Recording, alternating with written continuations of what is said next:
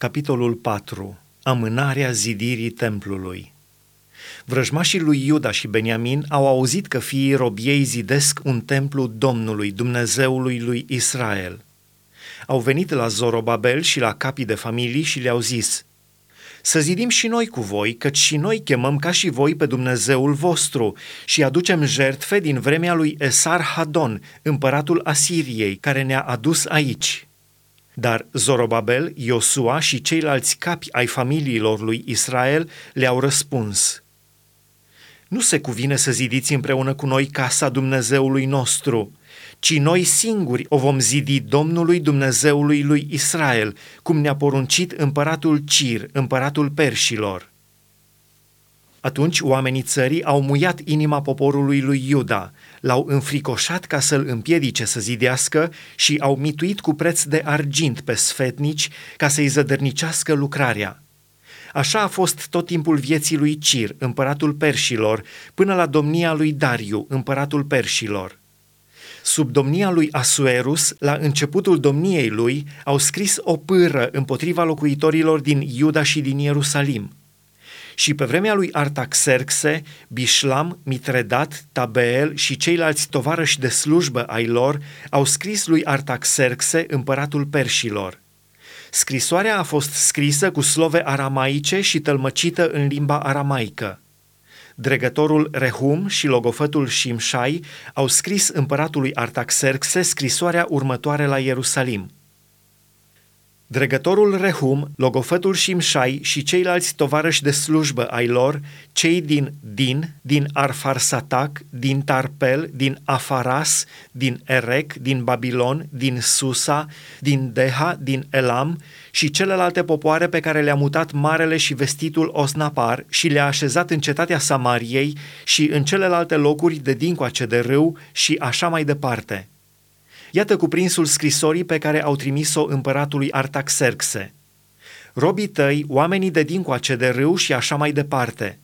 Să știe împăratul că iudeii plecați de la tine și veniți printre noi la Ierusalim, zidesc din nou cetatea aceea răzvrătită și rea, îi ridică zidurile și îi dreg temeliile – să știe dar împăratul că dacă se va zidi cetatea aceasta și îi se vor ridica zidurile, nu vor mai plăti nici bir, nici dare, nici drept de trecere și visteria împărătească va suferi din pricina aceasta. Și fiindcă noi mâncăm sarea curții domnești și nu ne de bine să vedem pe împărat păgubit, trimitem împăratului aceste știri. Să se facă cercetări în cartea cronicilor părinților tăi, și vei găsi și vei vedea în cartea cronicilor că cetatea aceasta este o cetate răzvrătită, vătămătoare împăraților și ținuturilor și că s-au dedat la răscoală încă din vremuri străbune. De aceea a fost nimicită cetatea aceasta.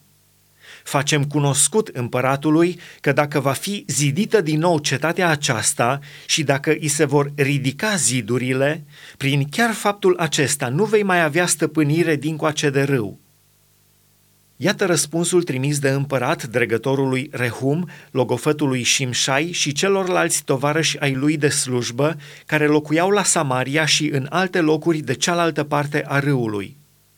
Sănătate și așa mai departe. Scrisoarea pe care ne-ați trimis-o a fost citită în tocmai înaintea mea. Am dat poruncă să se facă cercetări și s-a găsit că din vremuri vechi cetatea aceasta s-a răsculat împotriva împăraților și s-a dedat la răscoală și la răzvrătire. Au fost la Ierusalim împărați puternici, stăpâni peste toată țara de dincolo de râu și cărora li se plătea bir, dare și drept de trecere pe drum. Ca urmare, porunciți să înceteze lucrările oamenilor acelora și să nu se mai zidească cetatea aceasta până ce nu vor avea o învoire din partea mea – Vedeți să nu vă abateți de la porunca aceasta, ca să nu crească răul acela spre paguba împăraților.